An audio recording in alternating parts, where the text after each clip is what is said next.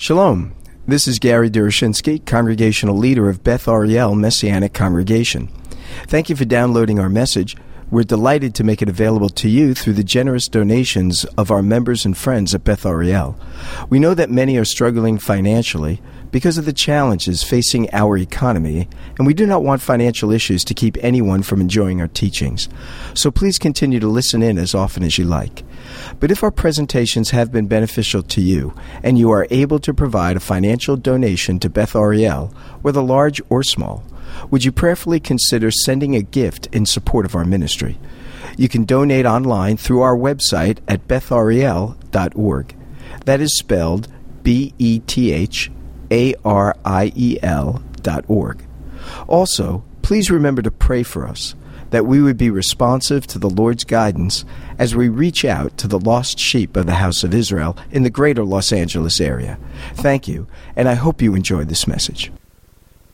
So, Father, in these next few moments, as we reflect on some of these kinds of tragedies, might we also be moved by hope, knowing that one day Messiah will come and when he comes, he will make all that is wrong right. He will take all that is death and give it life. And they shall all know you from the least to the greatest. Might you do that soon. And may Messiah come quickly, we pray. For we ask in Yeshua's name. Amen.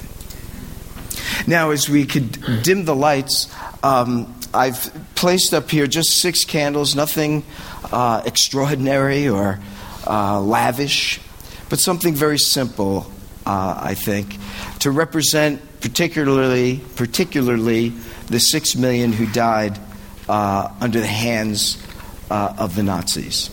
Six million, of course, was two thirds of the European Jewish population, 9 million Jews in Europe at that time. And uh, a, as we know, uh, a very horrendous moment in the lives of the Jewish people, uh, but certainly all the citizens of Europe and the world uh, in different ways. Evil is pervasive and it is destructive. And as Paul writes, the wages of sin always ends in death, whether collectively or individually. Baruch atah Adonai Eloheinu melech ha'olam. Hine lo yanu v'lo yishan shomer Yisrael. Blessed are you, O Lord our God, King of the universe.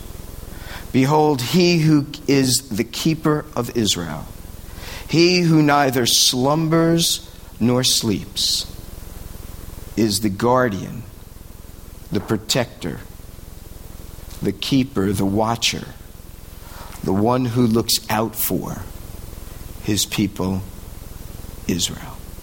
He raises the point of the dilemma, and that's what the security fence was about the dilemma of Israel, the Jewish people, as a people of peace, and yet living in the center of such a conflict and hatred that it violates the sensibilities of the Jewish people.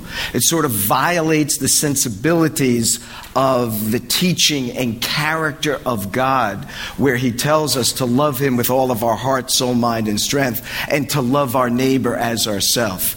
And when you're put into this crucible, this sort of hotbed of terror and of antagonism and of hatred, and the desire to uproot the people to whom the Lord has given this land, what you find is the measures to which they have had to go in order to secure uh, the inhabitants of the land of Israel. It's a real dilemma for many of the Jewish people that live there who desire peace. And you see this over the years since 1948 as Israel has always desired peace with her neighbors, even to the point of accepting boundaries that were to their disadvantage, even to the point of giving back the Gaza Strip, from which uh, the Arab peoples continue to lob um, rockets into the land of Israel, even giving up the West Bank, what the Jewish people refer to as Judea and Samaria, and have uh, consigned a Palestinian authority to oversee the inhabitants of that region. Despite all of these overtures, by the state of Israel and by the Jewish leadership, the Palestinian Authority continues to say, We will not recognize the state of Israel. So they, in effect, want to negotiate with a non entity, but need to negotiate with, well, what is it? you know? So they can't refer to the land and the nation as the nation of Israel. And so the cycle of conflict continues uh, to erupt. Of course, it will come to a conclusion, it will come to an end when Messiah comes in his glory and establishes his people not only in the land as he has begun to do since 1948, and really before that, for there have always been Jewish people who have lived in the land of Israel. There has never been a time that there has never been any Jews living in Israel, even from the time of the Romans and the dispersion of the Jews in 70 AD. We use that language in, in, gross generalities when we say the Jewish people were uprooted. To be sure, they were exiled and large numbers, and perhaps the majority of the Jewish people were scattered. But there were always Jewish people living in the land. Of course, it was in the late 19th century that the movement on a broader scale and universal scale began, began to percolate that would result in the Jewish people as in largest numbers returning to the land. That in itself is a very interesting study. Even before Theodor Herzl in Russia, there was the movement of the Lovers of Zion. Uh, I guess you'd call, you wouldn't call them an organization, but a Lovers of Zion group that were already speaking about the need to return to the land. It was because of the pogroms in Russia and the ongoing persecution of the Jewish people there that began to arouse the attention of the Jewish people uh, in Europe and around the world to do something to alleviate the sufferings of the Jews in Russia. And as the pogroms begin to, uh, began to erupt, and the Russian czars had instituted a policy of one third of the Jews would be executed one third would be conscripted into the Russian army as young as 12 years old till, for 25 years of service. And some would be expelled from the land. That was in the late 1800s into the early 20th century, the early 19, even up till 1905, 1906. My own family members, my great grandfather, had immigrated to Israel from Russia during these times in 1894. And when he and his three daughters had gone to Israel, they settled in an area that was being financed by the Rothschilds. And he settled in this region or this village town known as Rosh Pinah. The cornerstone is what that means and that was like a orange grove area. They were hoping that they, they would make money and a living by establishing uh, citrus groves, but they didn't take there and they didn't do very well. But my great grandfather had built the synagogue that is still used to this day in Rosh Pinah he had built the Ark of the Covenant, evidently, or the Aron Kodesh, Ark of the Aron Kodesh, in which the Torah scrolls would be placed because he was a carpenter. And it's a very fascinating ark because it's from the floor to the ceiling. And it's made out of like this dark walnut wood or cherry. It's just a very dark, reddish kind of color. And then he built the bema, which sits in, in, is placed in front of it. So, this past summer, when I had a chance to visit Israel with my son, we went there and we walked into the synagogue. It's really kind of neat to think, you know, your family members had established this thing, had built it, you know, with their own hands. And here it is, something that goes back uh, to my family. And so the fellows that ran the synagogue, they allowed me to go in and go up on the bema and take all these photographs and so on. And then out back was the graveyard where my great grandfather and grandmother are buried. And, uh, but what is really intriguing to me about my family who live in Israel is that our family, and I, come from a different segment of the family. My, uh, I should say, my great grandfather and his three daughters went to Israel, but they had a son. And their son was conscripted into the Russian army. So they left him in Russia while they took off and went to Israel. I don't think my grandfather ever forgave his family for that. You know, I'm not really sure because he never visited them, they never connected, except I was later to learn, just about 10 years ago now, that an individual in Israel had written to me. And his name is Dwor Vikansky. And Dwor writes me on, in, on an email saying he'd been doing some genealogical background and he learned that his great grandfather had, who's they knew by the name Weinberg, had actually changed his name from Derechinsky. I can't understand why they would do that, but from Derechinsky to Weinberg, and they never knew his original name was Derechinsky. Now, my family in the United States knew that he had changed his name, but we had not had any contact with him. So they didn't know. Now he's doing this study and he learns, oh, that's why I can't find any relatives because I'm looking under the wrong name. It's Derechinsky. Pl- plugs it into, the, into Google and up pops my name. So he writes to me and he tells me his story and where he grew up on the Sea of Galilee and about his great great grandfather and of his family connections. And he said, I wondered if it might be similar to your own experience. Well, my father at that time is still alive. He told me a lot about his grandfather, my great grandfather. And uh, he was telling me that, you know, all these things that Dwor was writing me about was consistent with what he knew about our, our family. So I wrote him back and I said, Dwor, this sounds very much like what I know about my family. And he said, Well, you know, in our family, we've had a postcard that has been in our family. We don't know for how long, but it's been a long time and it goes from family member to family member, and they put this postcard on their wall, and we don't know who this guy is. So we're going to scan, I'll scan it and send it to you. So my father happened to be visiting, and he scans this postcard, and on the one side it was a Rosh Hashanah postcard greeting them for the new year. It was taken in 1911.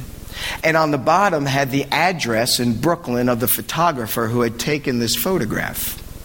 And on the backside, written in Yiddish, was an update on this man's family. And he mentions all of his children and where they're living, and they're doing well. And so when he scans it to me, my father is with me, and it starts coming up on the computer. He says, That's my father. He says, I've never seen photos of him that young. It was like from 1910. He had a uh, a bowler hat on and a uh, goatee, you know. And, and he said, That's my dad. My father starts crying seeing his dad. And then when he saw the backside of it in Yiddish, which my father could read, he starts translating it and it says, My dear Rebecca Pearl, which was the oldest daughter. He was the oldest, but the next daughter. And he says, My dearest Rebecca Pearl, things are going fine in New York. And he names all the family members. So my father's brothers and sisters were all mentioned in the postcard. He he wasn't because he wasn't born yet. He wouldn't be born until 1919, 1920. And, but the neatest thing about this, thinking about Jewish people coming back to the land of Israel, you know, this is in the 1890s and then going up through the 20th century. The neatest thing about it, he said, as we start interacting, and I'm trying to be cautious about what I do, you know, because when people say, So what do you do? Well, you know,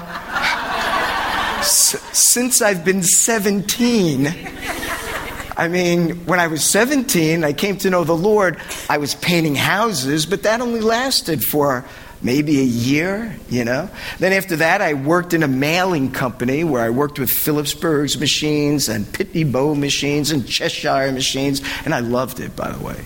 Not that I was, you know, dexterous with my hands. I didn't really know what I was doing, but I really enjoyed all the machines, you know. Probably the ADD setting things off in me, and I'm saying, wow, you know. But I worked there for a time. And then, when I was 20, Mary Lou and I were married. So this year will be our 40th year of marriage. And since we've been married, and whether uh, while Mary Lou was working, I was going to school and I was studying the Bible. And while I was studying the Bible, I was speaking in all different places, even as a very young believer, because, you know, here I was Jewish and people wanted to know, hey, tell us about the Jewish people. You know, what does the Bible say about them? And so I'm saying, gee, I don't know, you know. And I'm studying, I'm learning, and then I'm going out and I'm sharing. So now, he writes, he's, and I'm always worried about what do I tell people I do, you know? I'm a pastor, and he says, and he says gee, it was nice knowing you, you know? or whatever. Fortunately, you know, there was a time in my life for 17 years I served as a teacher. I'm a teacher, you know? Well, what do you teach? You know, well, I teach Bible, you know? But here's the funny thing I, I just came out and said it, you know, I'm pastoring this church and I'm teaching here and I've been doing this. And he said, You know, when your name came up, I knew you were a believer in Messiah. I knew it. And I said, Well, how did you know it? And he said, Because I am a believer too. And I said, What? You know? I said, How does that happen? I don't know anyone in my family that know the Lord. And here, all the way in Israel.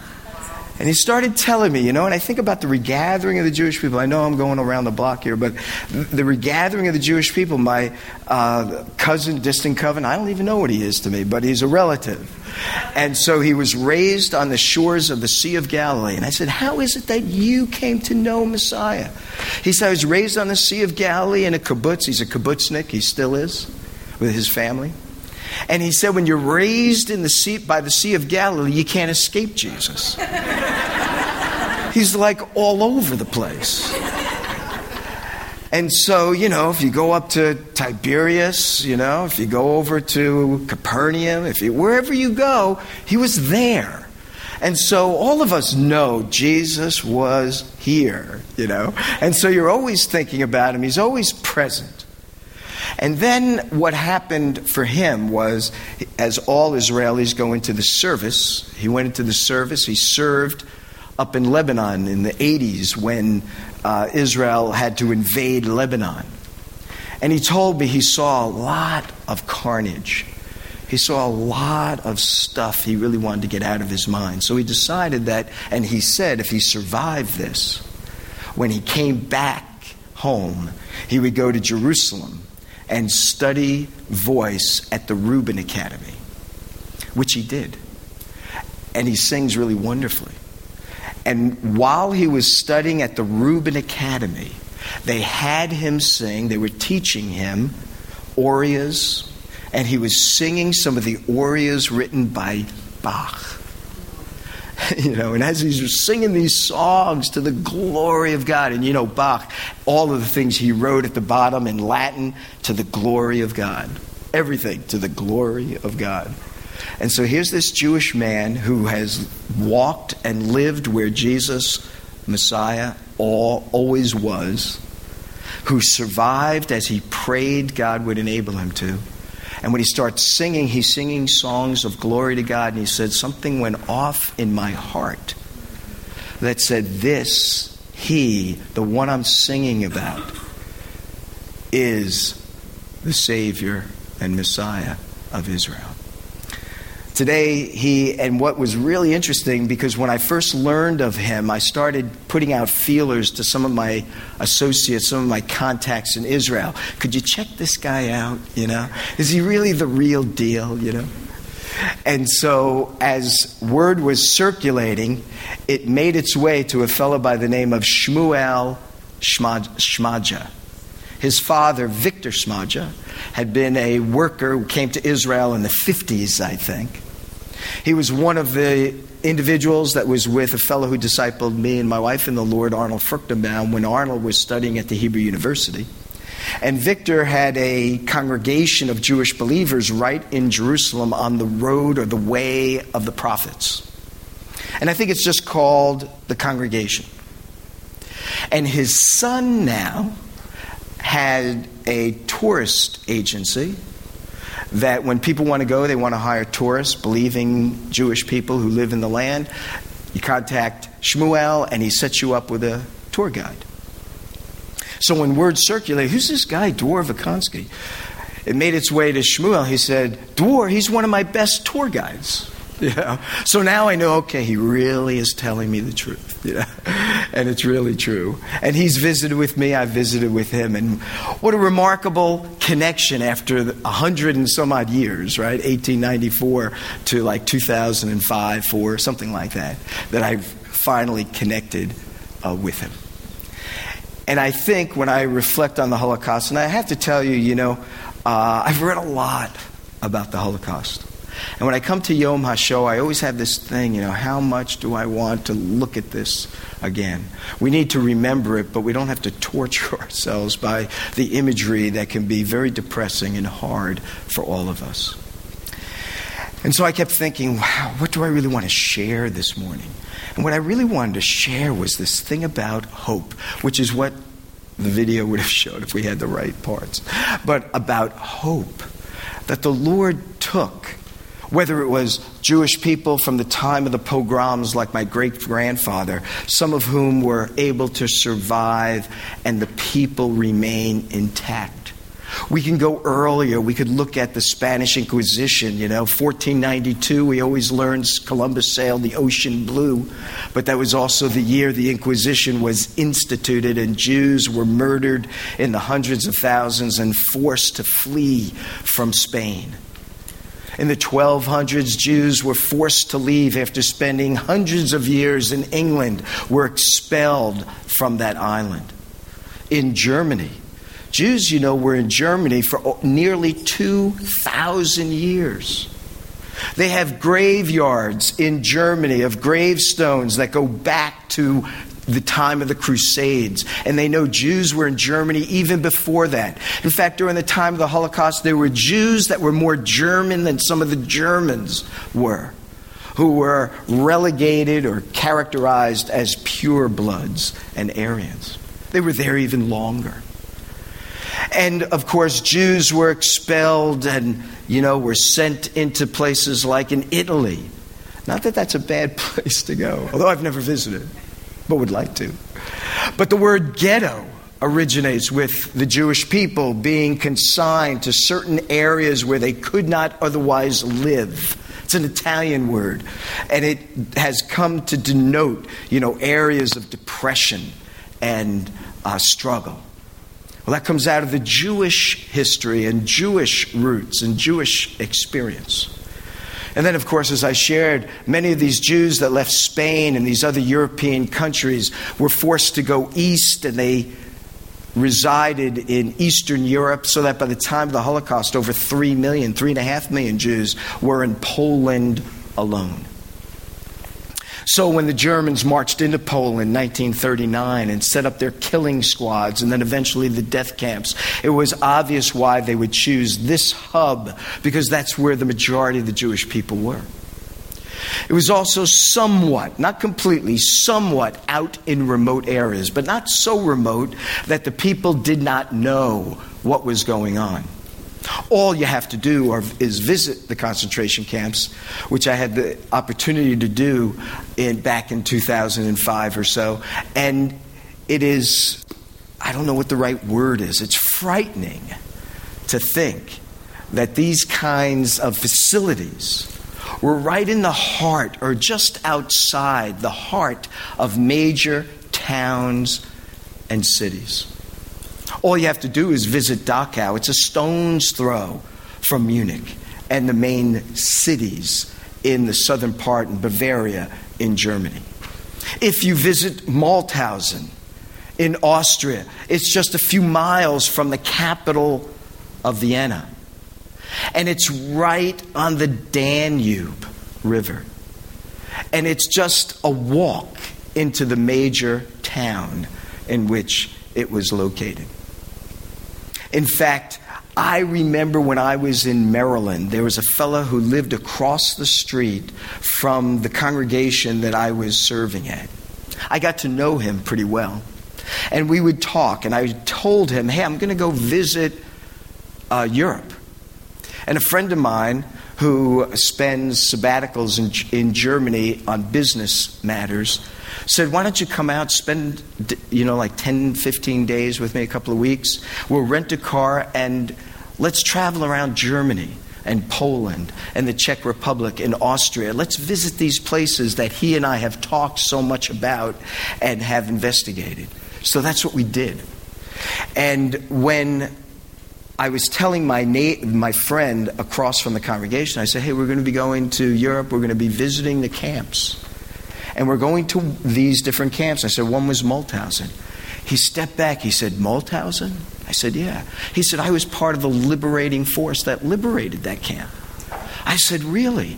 He said, yeah, I'm of the 64th, 3rd Division. You know, yikes, you know. And sure enough, when I got to Mauthausen, and this is one of the most one of the beautiful things in such a hor- horrendous place was when you get to all these places there are these plaques as you enter saying the American soldiers of this company that had liberated this camp and I, you know was really I was really proud to be an American. I was very proud to be Jewish there too.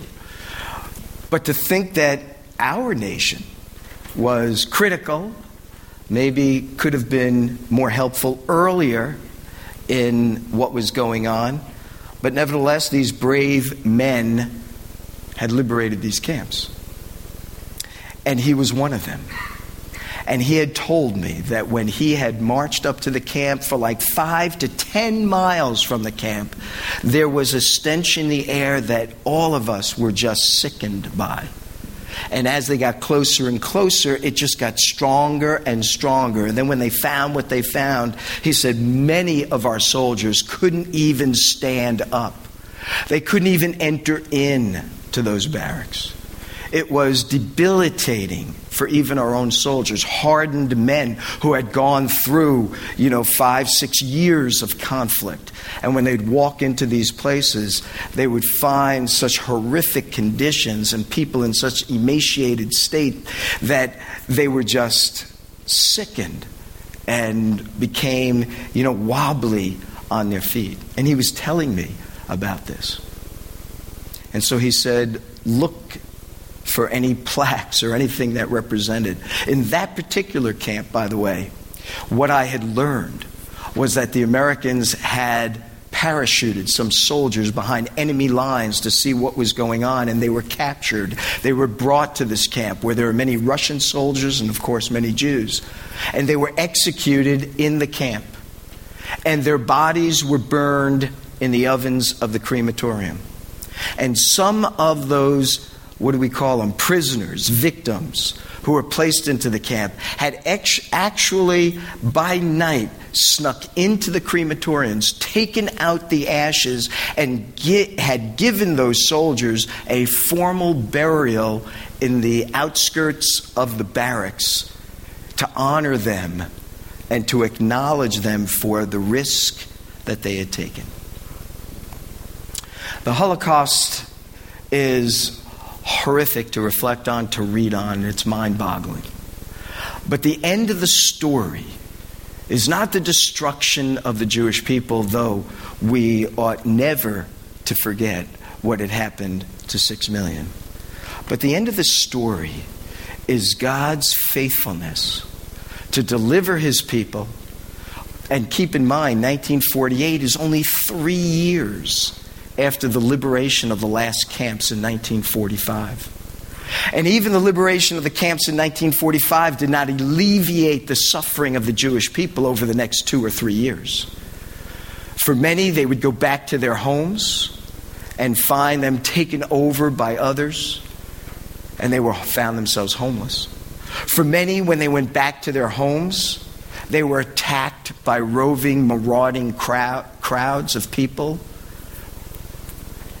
and were executed and killed, even after surviving a concentration camp. In Poland, they tell us, nearly 4,000 Jews were killed after the Holocaust. And many that then found themselves roving through Europe were placed in displaced person camps, which for many were the concentration camps that were turned into dis- displaced, uh, displaced person camps, just a different name on it. The barbed wire wasn't taken down, the guard towers weren't taken down, and they remained there. It was the Haganah and the Israeli forces that were trying to help Jews get out of there, and through such things as uh, that ship, the Exodus, 1947. Many were being smuggled into Israel. Some didn't make it. Some were fired upon by the British themselves, put in camps on Cyprus. But the Jewish people, because of God's grace and protection, continued to come so that by 1948, Israel becomes a state. Now, I remember David Ben Gurion reading this that one time when he was in debate with one of the Arab leaders and asked him, Why ought the Jews to be given the land? And his answer was profound but simple We were here first. we were here first, is what he said. And so the end of the story of the Holocaust is the Jewish people becoming a, a state, a nation in the land of Israel. But that's not the end of the story of the Jewish people. That's 1948, 58, 68, 78, 88, 98, 2008. That's 60 some odd years ago. The story of the Jewish people continues to go on. The struggle of the Jewish people continues to be experienced. The suffering of the Jewish people still is happening, what's going on in the Ukraine today, what had gone on among the Arab Jewish communities that have been all but wiped out, what had happened with the Jewish communities in North Africa and in Ethiopia, where they were grossly attacked, what's going on in the Jewish community in France today, where anti Semitism is as high as it was, we're being told, during Nazi Germany. These are hard times for many of our people still. But the difference is there is a nation to which they can go. A nation which opens their arms, a nation which risks its resources to save and defend and to bring the people into the land. So that, as Simon Schama had said, there's now six million Jewish people in the land of Israel. That's more than the amount of Jewish people in the United States. 5.8 or so, I think, is what the most recent estimations are. So that is like the first time there were more Jews in their ancient homeland than anywhere else in the world. And so, why is that? Because, as I prayed and mentioned earlier, Romans 11 says the gifts, and this is the important thing, uh, not that the gifts aren't, but this is the important thing for what we're thinking about and the calling of God is irrevocable. The Jewish people were called as God's chosen people.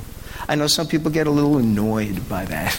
you know, it's hard for me to be annoyed by it, but there are some there are some that get annoyed by it. But none of us should be annoyed by it, because it's a wonderful thing for God to say, "I set my love on you."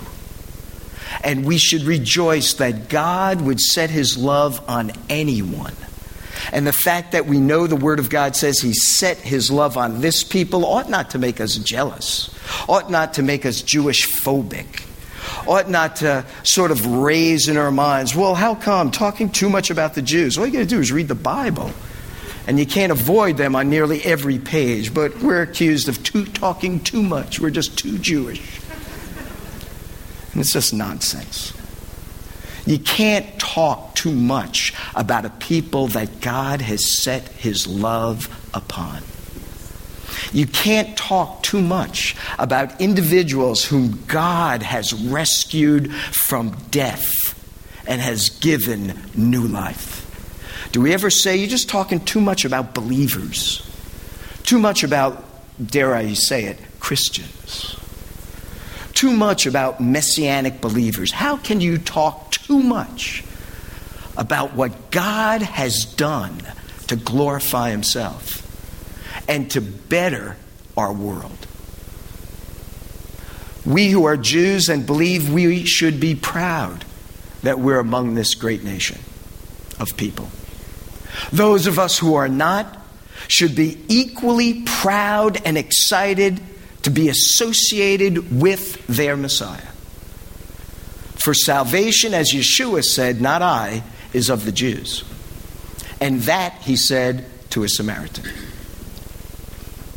He told his own disciples, Do not go to the Samaritans or the Gentiles, but rather go to the lost sheep of the house of Israel. I wonder what accusations he got at that moment of his ministry. It wouldn't be for a little while later that he would say, Go into all the world, but there was a time when he said, Do not go into all the world. And that's the Son of God speaking. When we think of the six million, we also ought to think of the millions of survivors and the millions of Jews to this day whose memory of, ought to in, be, uh, be invoked within us. And it ought to lead us, especially those of us who know the living God of the universe through Messiah, to rejoice in Him and in His wonderful, mysterious ways that defy understanding and scrutiny. Because while the Jewish people, as a people, may experiencing it, if you know Messiah, you're in the midst of it too. Because why is it that the Lord, whose callings are irrevocable, be heard by me? Why, of all people, would Gary Derechinsky hear the voice of God and say, Lord, save me? Why would Abraham hear the voice of God and say, Go to a place I will show you? And yet, every one of us here who knows the Lord has heard that voice in some way, has responded to that voice, and that voice and calling in your life is as irrevocable as it is upon the Jewish people. In fact, Paul's, and I'm closing, closing, on Paul, Paul's whole point in Romans 9, 10, and 11 is if you want to know that God is trustworthy, if you want to know that God can be counted on, Paul tells us, it is not because of what you feel in your heart. It's not even because of what you've experienced in the past, although both things could be helpful. But he tells us we are confident that nothing can separate us from the love of God that is in Messiah Yeshua, Romans chapter 8, because of one one persistent reality. And that is from the time of Abraham to the present. There is not only a people who are known as the Jewish people, but among those Jewish people, there are always a people of faith. There are always some who are of faith, the faithful remnant. How do we know God can be trusted without any questions? It's because He's still saving some Jewish people. And they are a sign and symbol of the trustworthiness of God, no matter what we personally experience or what Israel as a nation might experience. God will be faithful to his people and he'll be faithful to those who call on the name of the Lord because his gifts and calling are irrevocable. Is that not uh, a hopeful kind of thing? I mean, when I reflect on that, I say, wow, I don't have to worry that God is not with me. I don't have to worry that this trial that I'm going through means God has somehow abandoned me. He has not. Because his calling on your life, as well as the people, is irrevocable. And God will always be faithful to his word. He who has begun a good work will complete it until the day of Messiah. Let's pray. Our God and Father, on this day of Yom HaShoah, perhaps we have not reflected on all the suffering And there are times when we need to do that. But here this morning, we've come to worship you. And we've come to worship you as we've remembered a terrible tragedy in the lives of the people you have separated for yourself. And whatever pain or consternation it may cause us, it causes you and has caused you infinitely greater. And yet, despite all of that, your word is faithful and true. Despite all of that, Messiah has come and he's still saving people despite. Lord, we rejoice in you. We are grateful for your gift of life. We are thankful that we can have a living relationship with you that can bring us through whatever our trials might be. And as I had prayed earlier, we now pray once more Lord, might you open the hearts and minds of your people. Might they see your glory. Might they experience your grace. And might they find eternal life in the Messiah in whose name we pray. Amen. Thank you for listening to our message. We hope that it serves to encourage you in your walk with the Lord and your service to Him. Do remember us in your prayers, and if you are able to provide a financial donation to Beth Ariel, whether large or small, would you prayerfully consider sending a gift in support of our ministry? You can donate online through our website at bethariel.org. That is spelled B E T H A R I E L dot org. Thank you again, and may our Heavenly Father richly bless you as you continue to follow Him. Shalom, shalom.